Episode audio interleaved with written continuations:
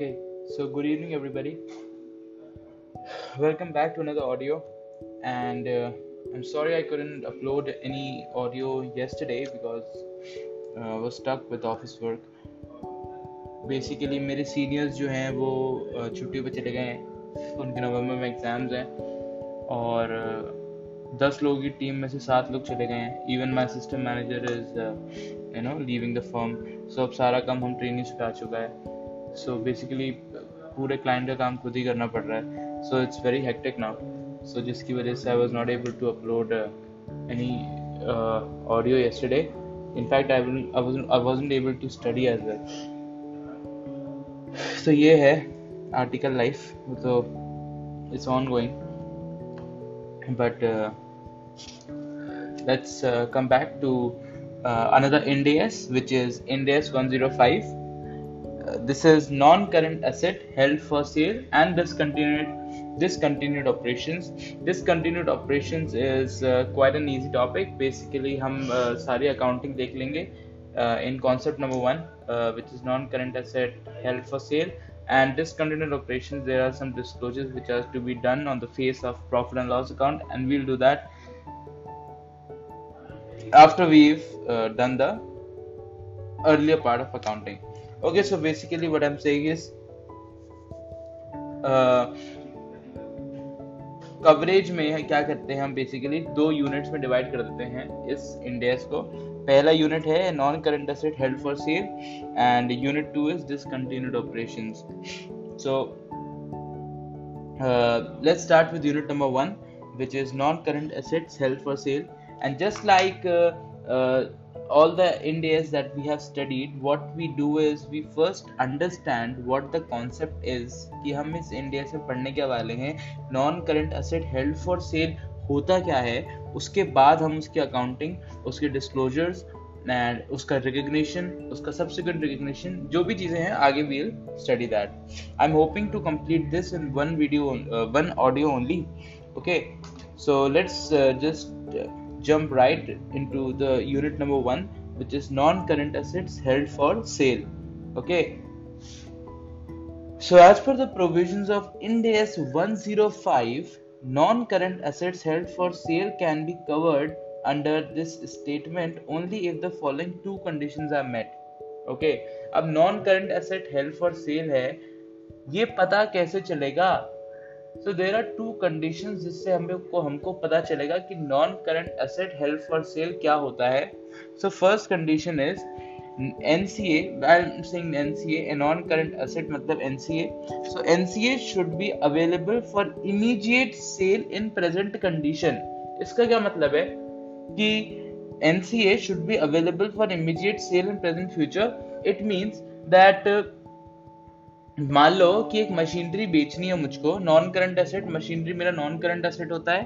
अगर मुझको एक मशीनरी बेचनी है और उस मशीनरी में कोई प्रोसेस चल रहा है, मान लो एक बॉटल बनाने की मशीन है, वो बॉटल बनाने की मशीन को मैंने बोला कि यार I want to sell this machine, but the machine is already making already is in the process of making five hundred bottles.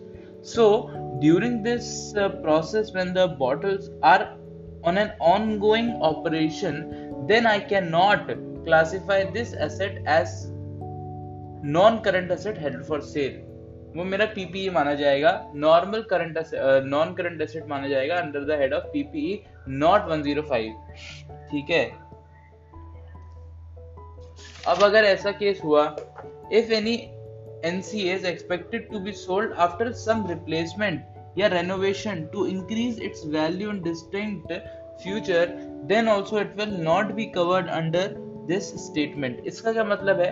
इसका मतलब ये है कि मान लो जो मेरी बॉटल बनाने की मशीन है वो at this time तो बॉटल नहीं बना रही है, but uh, मैंने उस मशीन को बेचने से पहले सोचा कि इसका मैं रिप्लेसमेंट ना करा के इसमें कुछ चेंजेस रेनोवेशन कराऊंगा. बेसिकली इसकी क्लीनिंग करवाऊंगा या इसकी ऑयलिंग अच्छे से करवाऊंगा ताकि मुझे ज़्यादा पैसा मिल जाए इस मशीन को बेचने का. So then at this point when I am thinking of you know making some changes and renovations in the asset, then also it is not an non current asset for sale. Okay, but but but But if an asset is available for immediate sale, available है immediate sale के लिए, but it will take some usual time, like one month for registry, et cetera, to complete a transaction, then it will not affect the asset under one oh five. ठीक है, जैसे मान लो अगर मैंने घर बेचा, मेरे पास एक प्रॉपर्टी है, इन्वेस्टमेंट प्रॉपर्टी है, इंड एस चालीस की इन्वेस्टमेंट प्रॉपर्टी है मेरे पास, ठीक है, या फिर मेरे पास पीपीई है इंड एस सोलह का, मान लो मेरे पास इंड एस चालीस की प्रॉपर्टी प्लांट एंड इक्विपमेंट नहीं इन्वेस्टमेंट प्रॉपर्टी है, इंड एस चालीस के दायरे वाली इन्वेस्टमेंट प्रॉपर्टी, इसको मैं बेचना चाहता हूँ, मैंने उसको इमीडिएट सेल पे लगा दिया, तब मैं इसको एक सौ पाँच में मान सकता हूँ, कवर कर सकता हूँ। लेकिन अगर बात ऐसी है कि उस प्रॉपर्टी की ट्रांसफर ऑफ ओनर जो रजिस्ट्री है उसको होने में एक महीना लग जाएगा, तो भी मैं उसको एक सौ पाँच में कंसिडर कर सकता हूँ, क्योंकि ये यूजुअल ट्रांजैक्शन होती हैं, इमीडिएट सेल पे है मेरा एसेट, राइट, मुझे उसमें ना कोई चेंजेस करवाने हैं, ना उसमें कोई अभी ऐसा है कि जैसे मान लो कोई रेंट पे रह रहा है ऑलरेडी और उनका रेंट का टेन्योर दो महीने बाद खत्म होगा, तो मैं आज उसको पीपी नहीं, आज उसको एनसीए फॉर सेल नहीं मान सकता हूँ, मैं उसको दो महीने बाद ही मान पाऊंगा, राइट। तो ये कॉन्सेप्ट है पहला, अगर कोई प्रोसेस चल रहा है तो एनसीए नहीं मान सकते, हेल्प फॉर सेल नहीं मान सकते, या फिर अगर दूसरा अगर expected to be sold after some renovation है तो भी उसको आज एनसीए फॉर सेल नहीं मान सकते हैं। अगर कोई नॉर्मल टाइम है, रजिस्ट्री का टाइम लगता है, उसको हम और इमीडिएट सेल पे भी है वो एसेट, तब हम उसको एनसीए मान सकते हैं। सेकंड कंडीशन ये है, प्लस में है कंडीशन, और में नहीं एंड में है condition, the disposable the disposal of asset must be highly probable,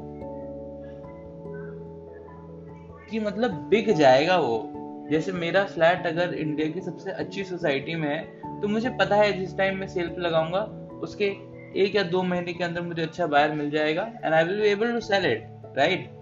अगर मेरी बॉटल बनाने की मशीन है और it's making the bottles which are trendy in the market and you know the price is also good, then I know that I will get the buyer. Probable मतलब probability है बिक जाने की fifty percent से ज्यादा। Okay, so let us understand some indications, right, जो होने चाहिए बिकने से पहले, प्रोबेबल बनाते हैं ये फैक्टर्स, प्रोबेबल बनाते हैं एसेट का बिकने को। The following indications must exist to prove that sale of asset is highly probable. पहला है condition, the entity must be committed to plan for sale of for the asset. Proper dealer को लगा दिया, सब लगा दिया बेचने के बेचने के लिए, हम एफर्ट कर रहे हैं अपना। The entity must estimate a reasonable price, price over price नहीं होना चाहिए या कि अंडर प्राइस होना चाहिए, रीजनेबल प्राइस होना चाहिए।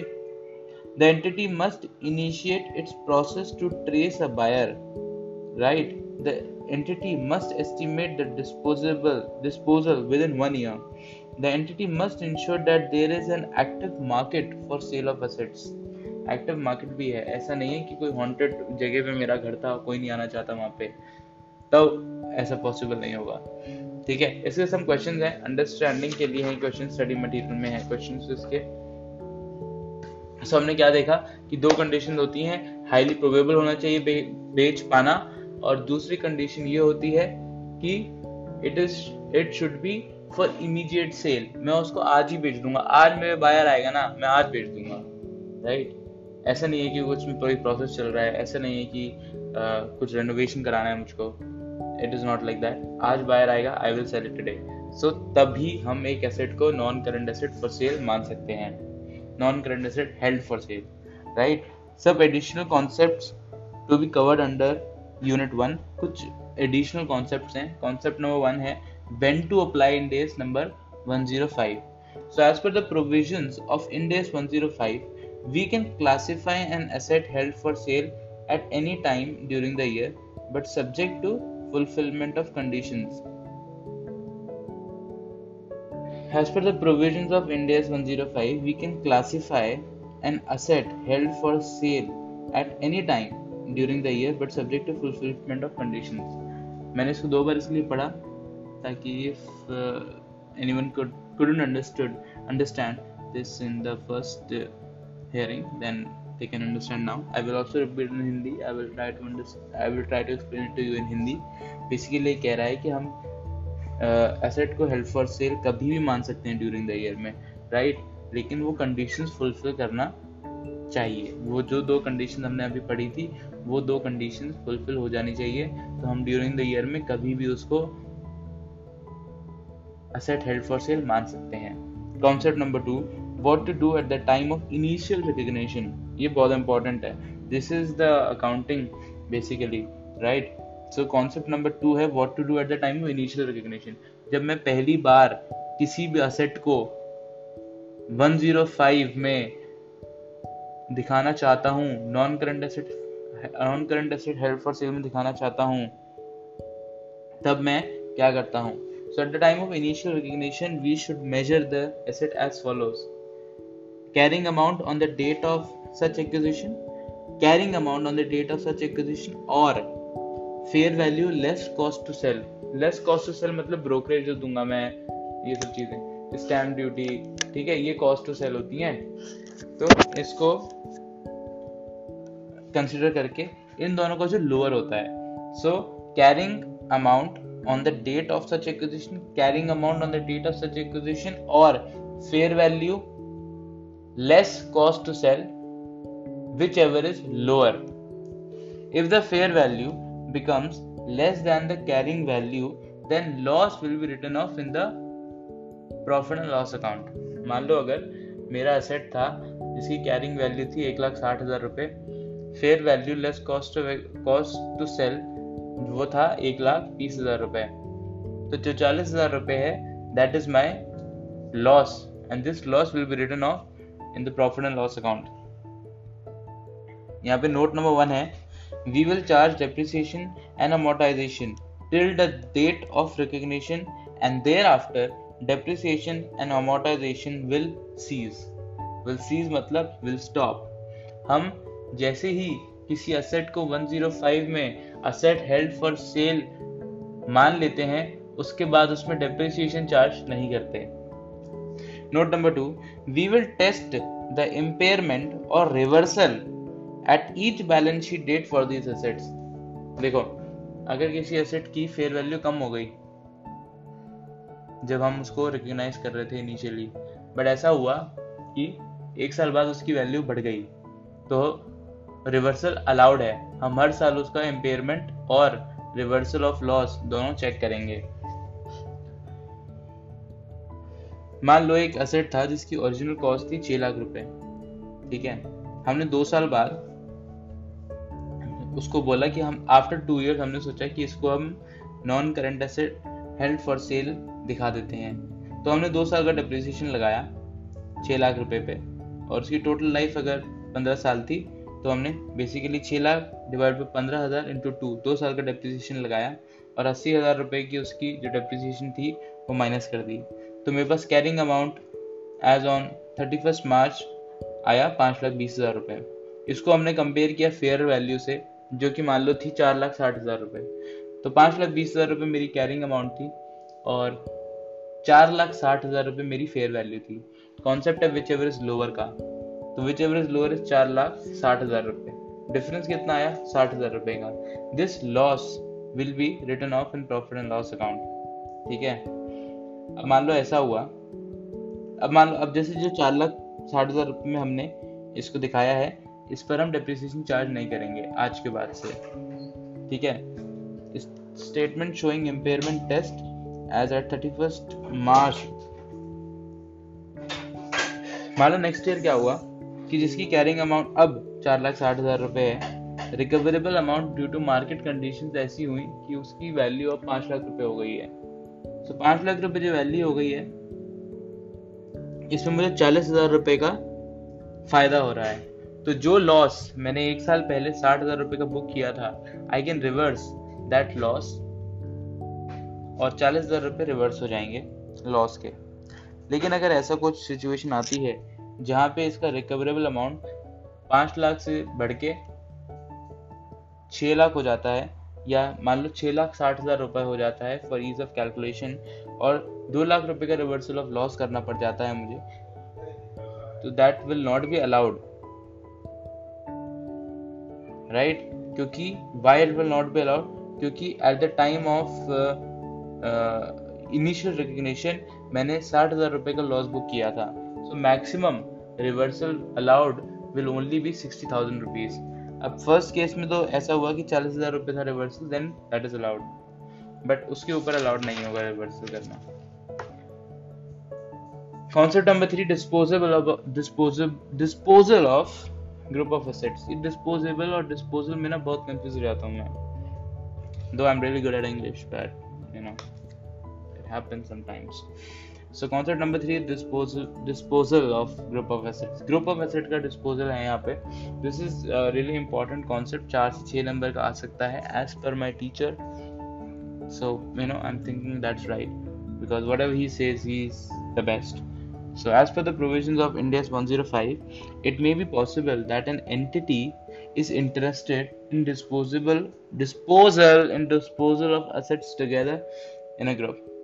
In the given case, the following steps should be considered while applying Ind A S one oh five. मान लो मेरे को एक बॉटल बनाने की मशीन बेचनी थी, राइट, जैसे हमने स्टार्टिंग से बात करी थी, लेकिन अब ऐसा हुआ कि this businessman, this person is saying कि यार मेरे को इस मशीन के साथ ना थोड़ी चीज़ें और बेचनी है, मुझे बॉटल बनाने की मशीन बेचनी है, एक मशीन आती है जो बॉटल में एयर भरती है जिससे बॉटल की शेप बनती है, मुझे वो मशीन भी बेचनी है, और मुझे वो मशीन भी बेचनी है जो बॉटल में लिक्विड फिल करती है, राइट, मुझे ये तीनों मशीन बेचनी है, तो ग्रुप ऑफ एसेट बेचने हैं मुझे, ठीक है।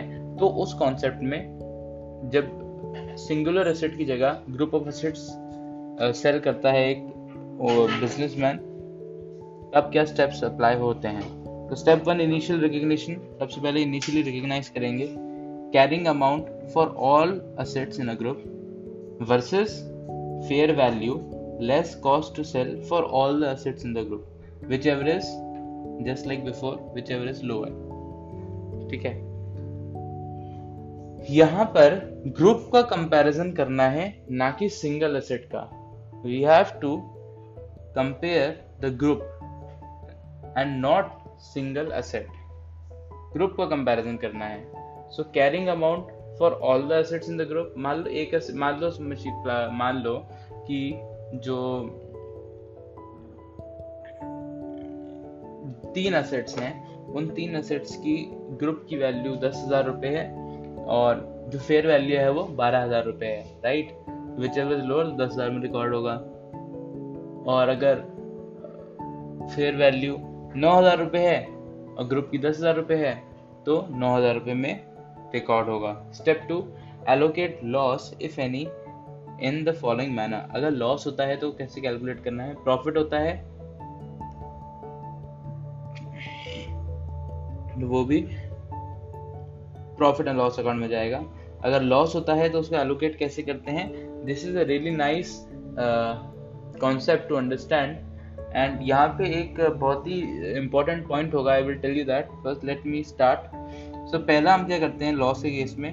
Adjust the entire loss against goodwill first if it prevails in the group. अगर गुडविल है तो सबसे पहले तो गुडविल पे हम लॉस एडजस्ट करते हैं, ठीक है, मज़ा आने वाला है अभी, ठीक है। After writing off goodwill allocate remaining loss between non current assets in the ratio of their carrying value.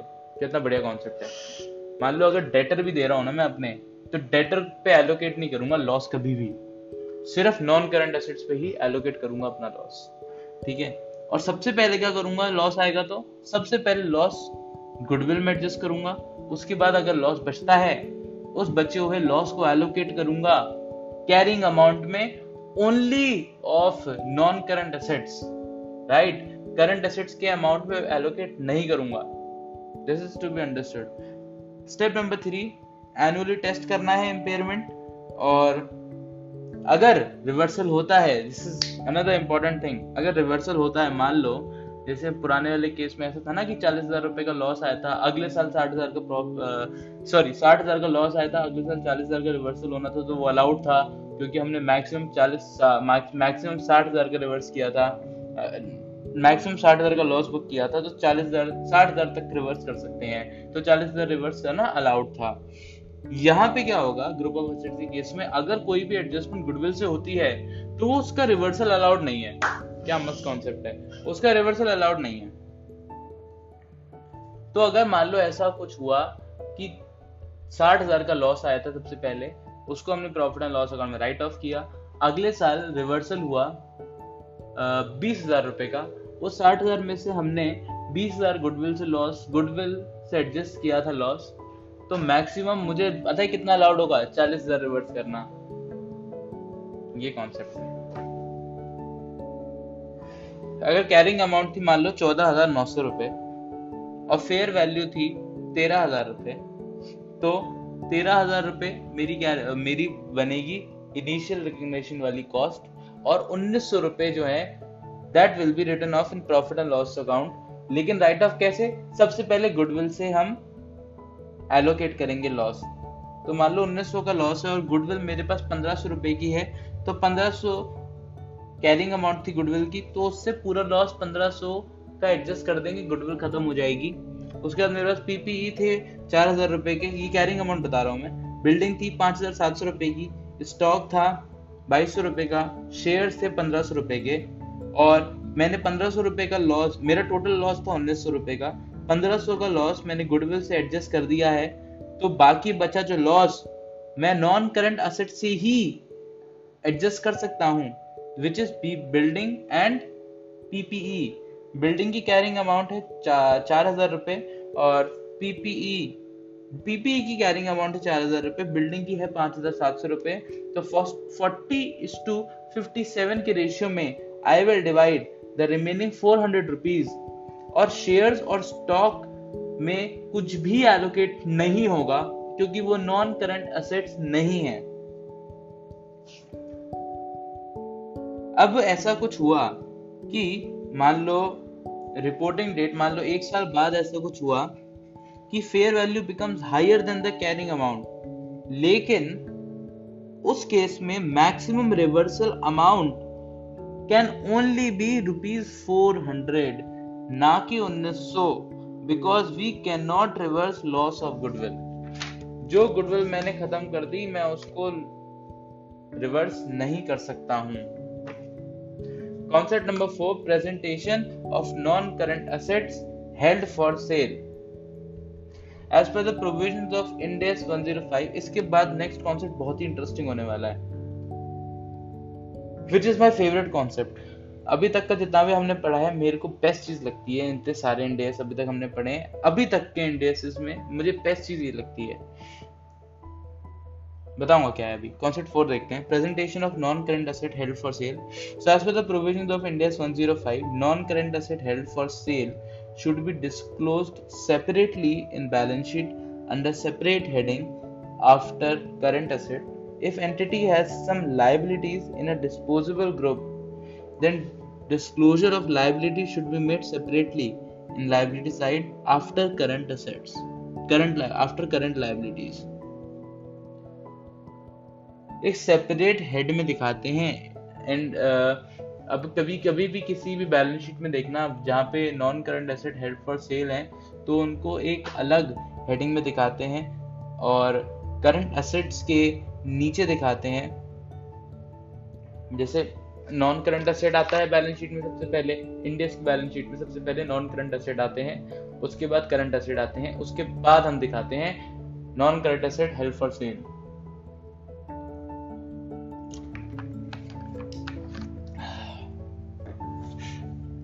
और अगर ऐसा कुछ होता है कि हम ग्रुप बेच रहे हैं, उस ग्रुप में कुछ लाइबिलिटीज, मान लो करंट लाइबिलिटीज भी हम सेल ऑफ कर रहे हैं, डेटर भी कर रहे हैं,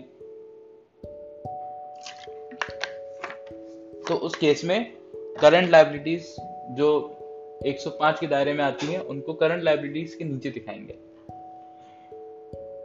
हम नेट ऑफ नहीं कर सकते हैं बेसिकली। मान लो अगर कि सौ रुपए के डेटर हैं, पचास रुपए का करंट लाइबिलिटी है, तो पचास रुपए हम करंट एसेट के नीचे non current asset held for sale दिखाते हैं, ऐसा नहीं कर सकते, सौ और पचास अलग से दिखाना पड़ेगा। Now come to concept number five, change in plan. Very interesting concept, one of my favourite concept. Best concept लगता है मुझे ये ना मॉड्यूल वन का। मॉड्यूल वन बताऊंगा, अभी तक हमने मॉड्यूल वन कंप्लीट करा नहीं है। चलो okay, so change in plan concept number five. मान लो कि कॉस्ट ऑफ एक्वायर्ड एसेट थी दो लाख रुपए। मैंने एक एसेट खरीदा दो लाख रुपए का, दो साल बाद it is classified as held for sale under Ind AS one oh five. दो साल बाद इसको मुझे बेचना था, दोनों कंडीशन पूरी कर दी मैंने, ठीक है। दो साल बाद बेचना था, दस साल की उसकी लाइफ थी, दो लाख रुपए का एसेट मैंने लिया था दो साल पहले, अब दो साल बाद उसको बेचना है और फेयर वैल्यू थी उसकी as on the date rupees one lakh twenty thousand. जिस दो साल बाद मैंने डिसाइड किया कि इस एसेट को बेचूंगा और दो साल बाद उसकी फेयर वैल्यू थी एक लाख बीस हजार रुपए की, ठीक है। आफ्टर फर्दर टू ईयर्स, दो साल और आगे जाने के बाद नहीं बिका, दो साल तक, दो साल और आगे जाने के बाद it is reclassified as PPE because the managements plan has change. Management ने प्लान चेंज कर दिया, इसको नहीं बेचना यार, अब इसको वापस पीपीई बना लो। तो मैं मान लो असेट लेके आया आज, दो साल बाद मैंने सोचा इसको हेल्ड फॉर सेल कर देंगे और उसके दो साल बाद तक नहीं बिका, तो मैंने सोचा अब इसको फिर से चेंज इन प्लान करके पीपीई बना दो। Recoverable amount on that date चार साल बाद इज एक लाख साठ हजार रुपए, ठीक है। अब दिखाओ अब एप्लीकेशन ऑफ इंड एस एक सौ पाँच करना है इस पे आपको। सबसे पहले क्या करेंगे, इनिशियल रिकग्निशन, इनिशियल एप्लीकेशन। तो सबसे पहले कॉस्ट ऑफ एसेट थी दो लाख रुपए, दो, दो साल का डिप्रिसिएशन चार्ज करूंगा, दो लाख रुपए डिवाइड बाय दस मतलब एक साल का डिप्रिसिएशन बीस हजार रुपए, कुछ नहीं गिवन है ऐसे मानेंगे। दो साल का डिप्रिसिएशन चालीस हजार रुपए, दो लाख माइनस चालीस हजार एक लाख साठ हजार रुपए। फेयर वैल्यू दी थी क्वेश्चन में एक लाख बीस हजार रुपए की, विच एवर इज लोअर, एक लाख बीस हजार रुपए में रिकग्नाइज करूंगा। लॉस आएगा चालीस हजार रुपए का, उस लॉस को राइट ऑफ करूंगा प्रॉफिट एंड लॉस अकाउंट में। रिवाइज कैरिंग वैल्यू आएगी एक लाख बीस हजार रुपए, विच एवर इज लोअर, एक लाख बीस हजार रुपए। अब चेंज इन प्लान आया, ठीक है। तो original carrying amount under PP ही क्या होती, ओरिजिनल अमाउंट क्या होती, carrying amount, original carrying amount क्या होती। अगर मैं इस एसेट को कभी भी non non current asset held for sale नहीं मानता under Ind AS one oh five, तो उसकी original carrying amount under property plant and equipment Ind AS सोलह के दायरे में कितनी होती। चार साल का डेप्रिसिएशन लगता तो दो लाख माइनस अस्सी हजार रुपए, बीस हजार रुपए एक साल का डेप्रिसिएशन, चार साल का डेप्रिसिएशन चालीस अस्सी हजार रुपए, तो कैरिंग अमाउंट होती एक लाख बीस हजार रुपए। Recoverable amount as given in the question on that date after four years is one lakh sixty thousand, whichever is lower, तो एक लाख बीस हजार रुपए। It will be reported under Ind AS sixteen after change in plan. अभी एक लाख बीस हजार रुपए it will be reported under Ind AS sixteen PPE. और ये जो आया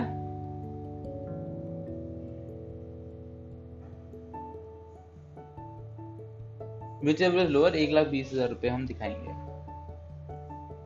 Example two, with the help of given information as in above, apply Ind AS one oh five if fair value is one lakh sixty thousand and one lakh ten thousand at the time of initial recognition.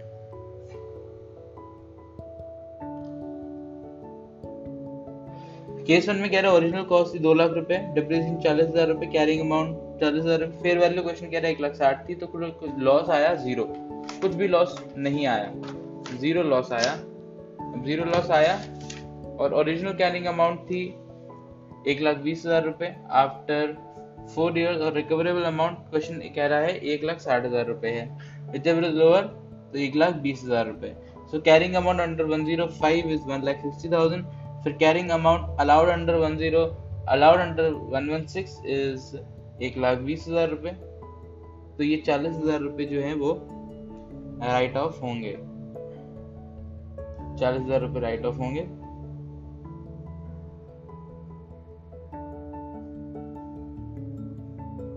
और case two क्या कहता है कि original cost थी दो लाख रुपए, दो साल का डेप्रिसिएशन, दो साल का डेप्रिसिएशन चालीस हजार रुपए, दो साल बाद की कैरिंग अमाउंट एक लाख साठ हजार रुपए, फेयर वैल्यू एक लाख दस हजार रुपए, तो पचास हजार रुपए का लॉस आ गया। इस लॉस को हमने प्रॉफिट एंड लॉस अकाउंट में राइट ऑफ किया। अब रिवाइज्ड कैरिंग अमाउंट एक लाख दस हजार रुपये है दो साल बाद और की, और carrying value original carrying amount चार साल बाद की है एक लाख बीस हजार विच एवर इज लोअर, एक लाख दस हजार रुपये लोअर, एक लाख दस हजार रुपये lower.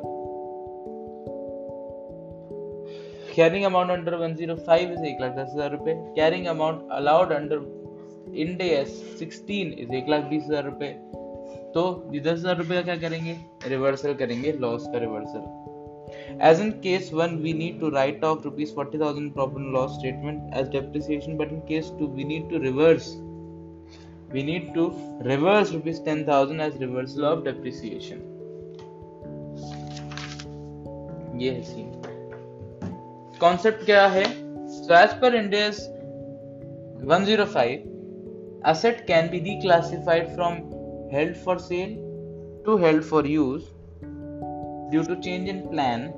At the time of such change, the following amount can be reclassified: original amount that would have been there without one oh five, or recoverable amount whichever is lower, or carrying amount as per one oh five minus carrying amount as an above. जो आएगा difference that will be transfer to profit and loss account. अरे देखो, increase हुआ तो पुराना loss जितना था उसको राइट ऑफ करके, जो राइट ऑफ किया था उसको रिवर्स कर देंगे।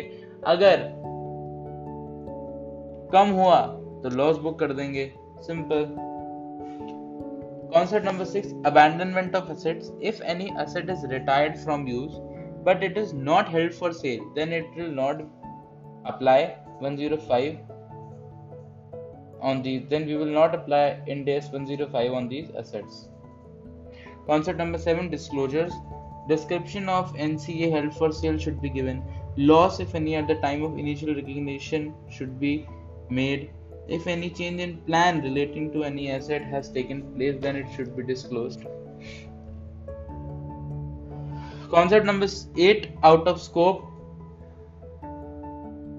Non-current assets held for sale which are not covered under one oh five. ऐसे कौन से assets हैं जो cover नहीं होते? तो पहला employee benefit assets Ind AS nineteen, deferred tax assets Ind AS twelve, financial instruments one oh nine, agriculture items forty-one and insurance assets one oh five ये cover नहीं होते। Property, plant and equipment, Uh, intangible assets, investment property, these are covered in this statement. Now unit two, अब unit two के बारे में बात करते हैं, discontinued operations की। Discontinued operations क्या है? So as per the provisions of Ind AS one oh five, discontinued operations is discontinuation of a major product line or discontinuation of work in an area. मान लो मुझे यहाँ से दिल्ली से shift करके मुंबई में सारा फैक्ट्री लगानी है, तो मैं डिसकंटिन्यू कर रहा हूँ यहाँ के operations, right, with a committed plan for disposal of all related assets and liabilities. मैं अपनी मशीनरी वहाँ नहीं लेके जा रहा, मुझे वहाँ पे अपनी नई फैक्ट्री और नई लाइफ स्टार्ट करनी है, तो I am selling off these assets here, ठीक है। So the presentation and balance sheet will be same as we have discussed in unit one. देखो, रिकॉग्निशन, सब्सिक्वेंट रिकॉग्निशन, रिवर्सल वगैरह सब कुछ उसी तरह होगा जहां हमने यूनिट वन में अकाउंटिंग देखी है। But the following additional disclosures are required in profit and loss account. Income from such operations, expenses related to such operations and taxes related to such operations. These should be presented separately on the face of profit and loss account. Discontinued operations के time पे ये सब कुछ मुझे दिखाना पड़ेगा। अरे यार, मैं एक बिजनेस करता हूँ, दिल्ली मुंबई गुजरात पुणे महाराष्ट्र, दिल्ली मुंबई दिल्ली महाराष्ट्र गुजरात और तेलंगाना, हर जगह मेरी फैक्ट्री है, ठीक है। अब मेरी बैलेंस शीट बनती है और मुझे अपने, अब जैसे इंड एस अप्लाई हो रहा है तो बड़े बड़े लोगों पे हो रहा है, राइट। मान लो पब्लिक कंपनी पे अप्लाई अप्लाई लिस्टेड कंपनी पे अप्लाई हो रहा है, तो उसके हर जगह ऑपरेशंस हैं। उसको अपनी जो they are working for the you know stakeholders, right, जो शेयर होल्डर होते हैं उनके लिए काम करते हैं ये लोग, तो उनको अपनी बैलेंस शीट शेयर होल्डर्स को दिखानी है। और अगर वो डिसकंटिन्यू करते हैं कहीं का भी ऑपरेशंस, तो उस ऑपरेशन से क्या फायदा या नफा नुकसान क्या हुआ है वो shareholders are entitled to see, right, क्योंकि उन्हीं के लिए तो वही ओनर कौन है कंपनी का, शेयर होल्डर। तो उनको दिखाने के लिए कि डिसकंटिन्यूड ऑपरेशन से हमें कितनी इनकम होती थी, कितना हमें खर्चा होता था और कितने टैक्सेस थे रिलेटेड उस ऑपरेशन से, that is to be you know disclosed in front of the shareholders, जिसकी वजह से ये सेपरेट uh, डिस्क्लोजर्स हैं। बाकी अकाउंटिंग सेम है, ग्रुप ऑफ एसेट्स मान के अकाउंटिंग करेंगे उसकी, डिस्पोजेबल डिस्पोजल ऑफ एसेट्स करके अकाउंटिंग करेंगे। वो कैसे होगी, एसेट्स की जो भी हम वैल्यू लेते हैं, कैरिंग अमाउंट, सबकी सारे एसेट ग्रुप की कैरिंग अमाउंट लेंगे और फेयर वैल्यू से कंपेयर करेंगे, whichever is lower difference आएगा, लॉस बुक करेंगे, पहले लॉस गुडविल से एडजस्ट होगा, फिर नॉन करंट एसेट से एडजस्ट होगा। अगर रिवर्सल होता है तो गुडविल का रिवर्सल अलाउड नहीं है, जितना भी हमने नॉन करंट एसेट का एलोकेशन किया था लॉस का, उतना ही रिवर्सल अलाउड है। ये कॉन्सेप्ट है अकाउंटिंग का। डिस्क्लोजर का एक कॉन्सेप्ट है जिसमें हमें इनकम, एक्सपेंस और taxes related to such operations disclose करने पड़ेंगे on the face of profit and loss account. This is the concept of discontinued operations. So that's it. Uh, we have now completed Ind AS one oh five as well. Ind AS one oh five, non-current assets held for sale, we have completed. And uh, I have also tried to uh, do some numerical uh, concepts here with the examples, right? And ये सारे examples जितने भी थे वो सारे study material questions हैं. I am uh, you know opening my study material only, and study material open करके ही I am uh, doing all this stuff. So thank you so much for thank you for listening. And if there is anything which you would like to uh, add on and which you would like to ask me, if you have any doubt in the concept or if you require any additional explanation, I'll be ready to help you. And uh, do come to me for any doubts or queries you have, and uh, keep on sharing this, keep on listening to this, and thank you so much, and we'll meet in the uh, next audio. And most probably we'll be doing theses. Okay, so thank you so much, and keep listening to the Ind AS lectures. Thank you so much.